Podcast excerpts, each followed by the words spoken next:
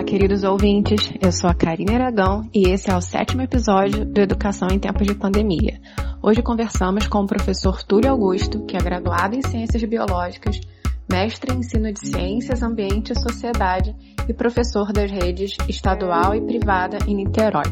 Túlio nos trouxe um pouquinho do seu olhar como professor e pai em tempos de pandemia e ressaltou o quanto é importante refletirmos sobre a perspectiva da adaptação nesses tempos tão difíceis.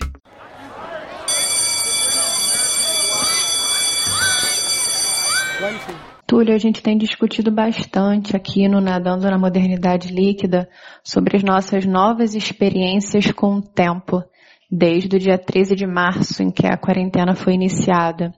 E aí eu queria saber de você, enquanto sujeito vivendo essa imprevisibilidade, enquanto pai, como docente de biologia, você acha que a sua experiência como professor de ciências biológicas nesse tempo de quarentena, nesses dois meses, te trouxe algumas experiências particulares? E no geral, como que você tem experimentado os seus dias desde o dia 13 de março. Olá pessoal, tudo bem? Como foi falado aí na pergunta, realmente foi tudo muito imprevisível. A Covid começou lá no final do, do ano passado e ninguém estava esperando que se espalhasse tão rápido, mas nesse mundo globalizado a gente tinha que ter pensado nisso, mas a pandemia chegou assim de uma forma que ninguém estava esperando. Os meus dias de pandemia como pessoa têm sido bem diferentes. A gente agora tem que pensar em um minuto de cada vez, a gente não tem mais aquela rotina de acordar, pôr todo mundo para sair de casa, ir para o trabalho, voltar do trabalho e fazer as coisas em casa e fazer as coisas do trabalho no trabalho e como professor também em casa. Agora está tudo muito misturado, muito diferente muito uma coisa de cada vez. A gente tem que pensar muito nisso, uma coisa de cada vez. É, eu tenho que colocar todo o meu conhecimento em prática, né? Porque a minha formação em ciências biológicas me dá essa possibilidade, porque eu tenho que proteger não só a sociedade como um todo, mas principalmente minha família. Eu tenho em casa uma esposa e um filho de oito anos, os dois são grupos de risco, e aí eu tenho que ter esse conhecimento para que eu não traga para dentro de casa o vírus e contamine a eles, isso é primordial. Apesar da gente ter que sair, fazer compras, ir à padaria, o, o mínimo possível e num tempo mais rápido possível como pai, eu tenho tido muito mais tempo com meu filho, vivido experiências muito mais é, diretas com ele e eu tenho ajudado ele muito nas tarefas de casa, da escola, e isso para ele está sendo um pouco difícil porque ele não consegue entender muito bem que o espaço escola e o espaço casa agora viraram uma coisa só. Para ele isso aqui ainda é só a casa dele, então a gente precisa é, trabalhar isso muito bem com ele. Acredito que isso possa estar acontecendo em outros lares também mas a gente trabalha isso muito com ele. Então, assim, a afetividade tem crescido ainda mais porque a gente tem passado muito mais tempo junto, mais tempo do que a gente passava.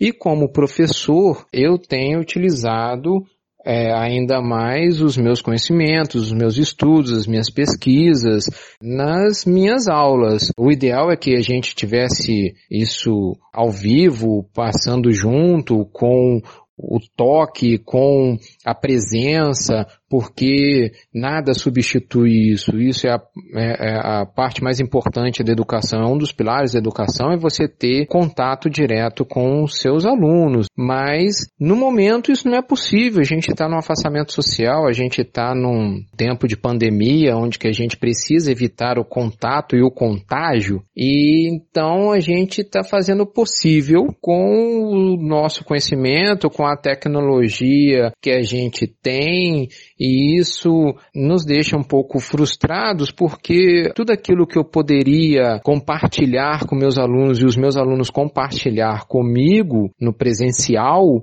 não está mais ocorrendo. E isso é a parte pior de tudo, né? É, além, é lógico, de todas as mortes, de tudo que está ocorrendo. Como eu falei, é um dia de cada vez, um minuto de cada vez, um, um segundo de cada vez, e a gente precisa viver isso para que a gente possa ter uma história futura, a gente vai ter essa história. A gente está conciliando esse conteúdo programático que nós temos, principalmente no sétimo ano, no ensino médio, com o cotidiano. A gente está trocando muita ideia, isso tudo virtualmente. A gente põe os alunos para pensar e colocar em prática nesses tempos de pandemia todo esse conhecimento que ele vai pesquisando, que ele vai adquirindo, mas isso se fosse no presencial seria muito melhor. É interessante essa sua visão, né, a sua sensação de que o tempo corre de maneira diferente e as experiências diferentes que você está tendo como professor e com o seu filho em casa, né? Acho que você experimenta o ensino remoto das duas formas, como pai e como docente. E nessa perspectiva, assim, considerando toda essa situação inconstante, imprevisível e uma situação de dores que a gente não pode deixar isso de lado. A gente está vivendo um tempo de dores, de perdas, em que a nossa esperança se é que ela ainda existe, né, para quem consegue mantê-la, ela está certamente ferida. O que, que você vê como possibilidade, considerando a área de biológicas nesse momento? Quais seriam, por exemplo, os objetivos a serem alcançados é, por um ensino nesse momento de pandemia? Bem, eu montaria meus objetivos da seguinte forma. Acho que o primeiro seria manter um contato com os alunos, né?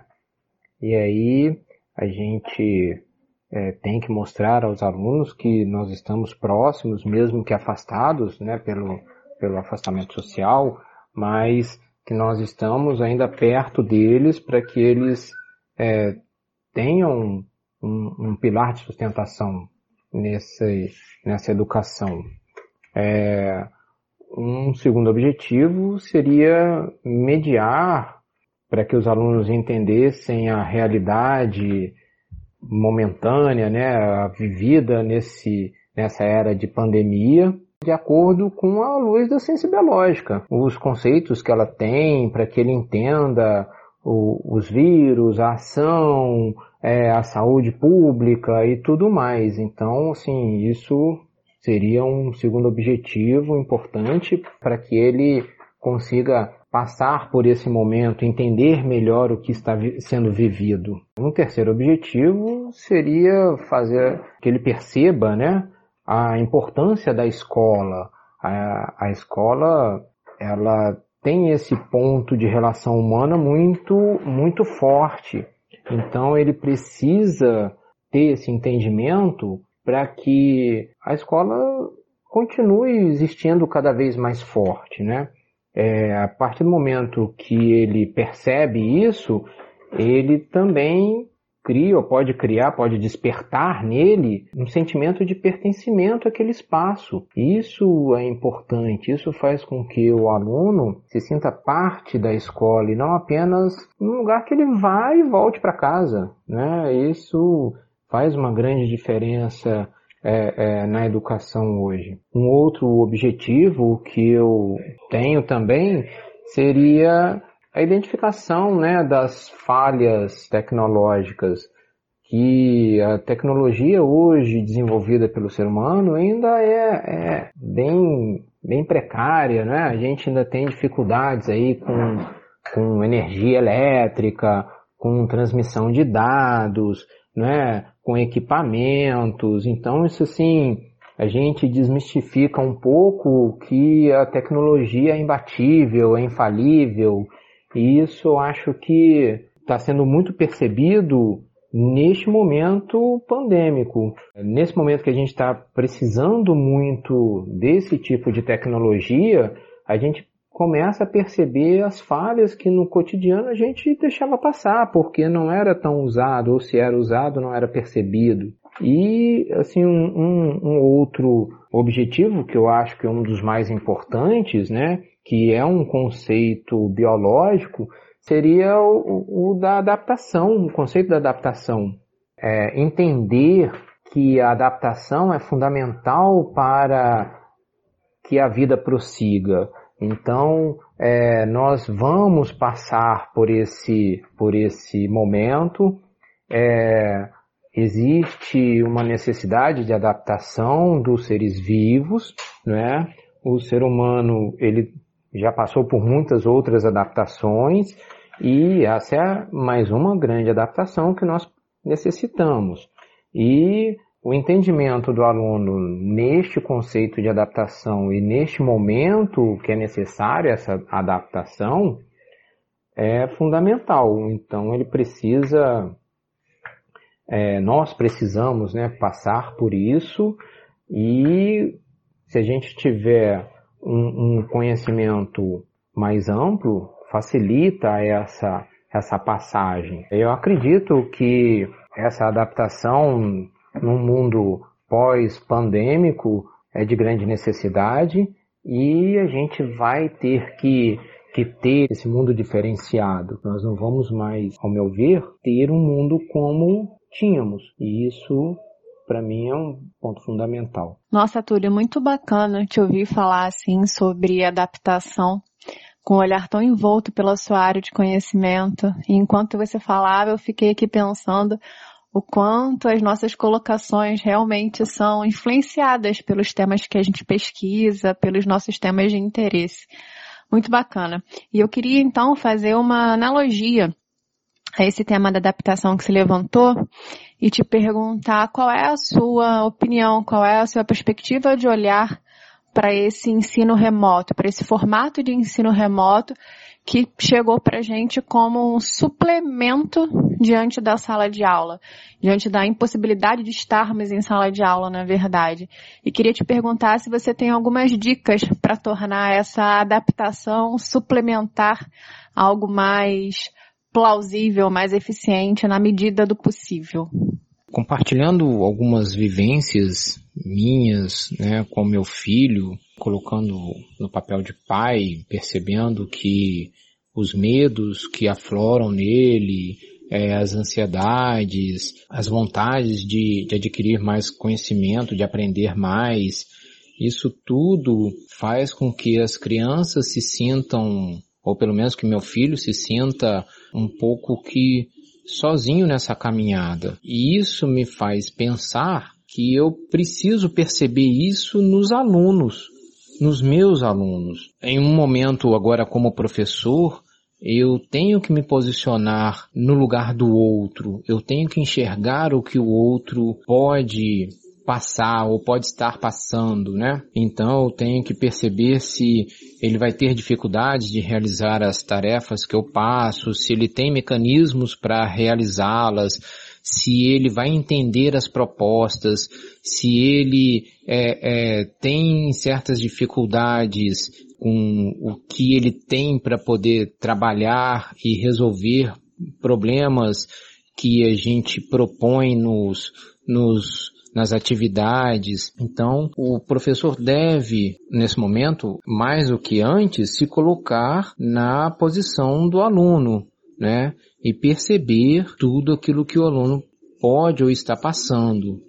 Como foi dito, a gente tem aí ferramentas que foram oferecidas para nós nos auxiliar nas aulas presenciais e que em um determinado momento, de uma hora para outra, tiveram que passar a ser usadas como ferramentas de aulas remotas. Então, assim, isto é mais complicado porque dificulta o contato, né, da aula do professor com os alunos, o contato entre os próprios alunos e, infelizmente, é o que nós temos de tecnologia para poder usarmos nesse momento. Nós não vamos conseguir superar tudo aquilo que uma aula presencial pode oferecer com aulas remotas. Mas no momento é o que temos para poder trabalhar. Túlio, essa sua fala final sobre empatia, eu acho que é uma premissa muito forte, uma ideia muito forte nesse momento. O quanto que realmente a gente precisa, inclusive na sala de aula virtual, digamos assim, trabalhar realmente a nossa empatia, porque existem tantas considerações é, que precisam ser levadas em conta nessa dinâmica do ensino remoto, que assim, né, a vida é muito mais do que só uma passagem de conhecimento instrumental. Muito obrigada, queria agradecer bastante a sua participação.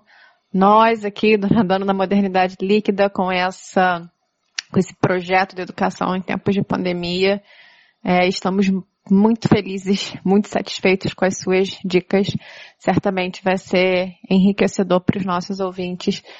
Muito obrigada. Primeiro quero agradecer o convite que vocês me fizeram, né?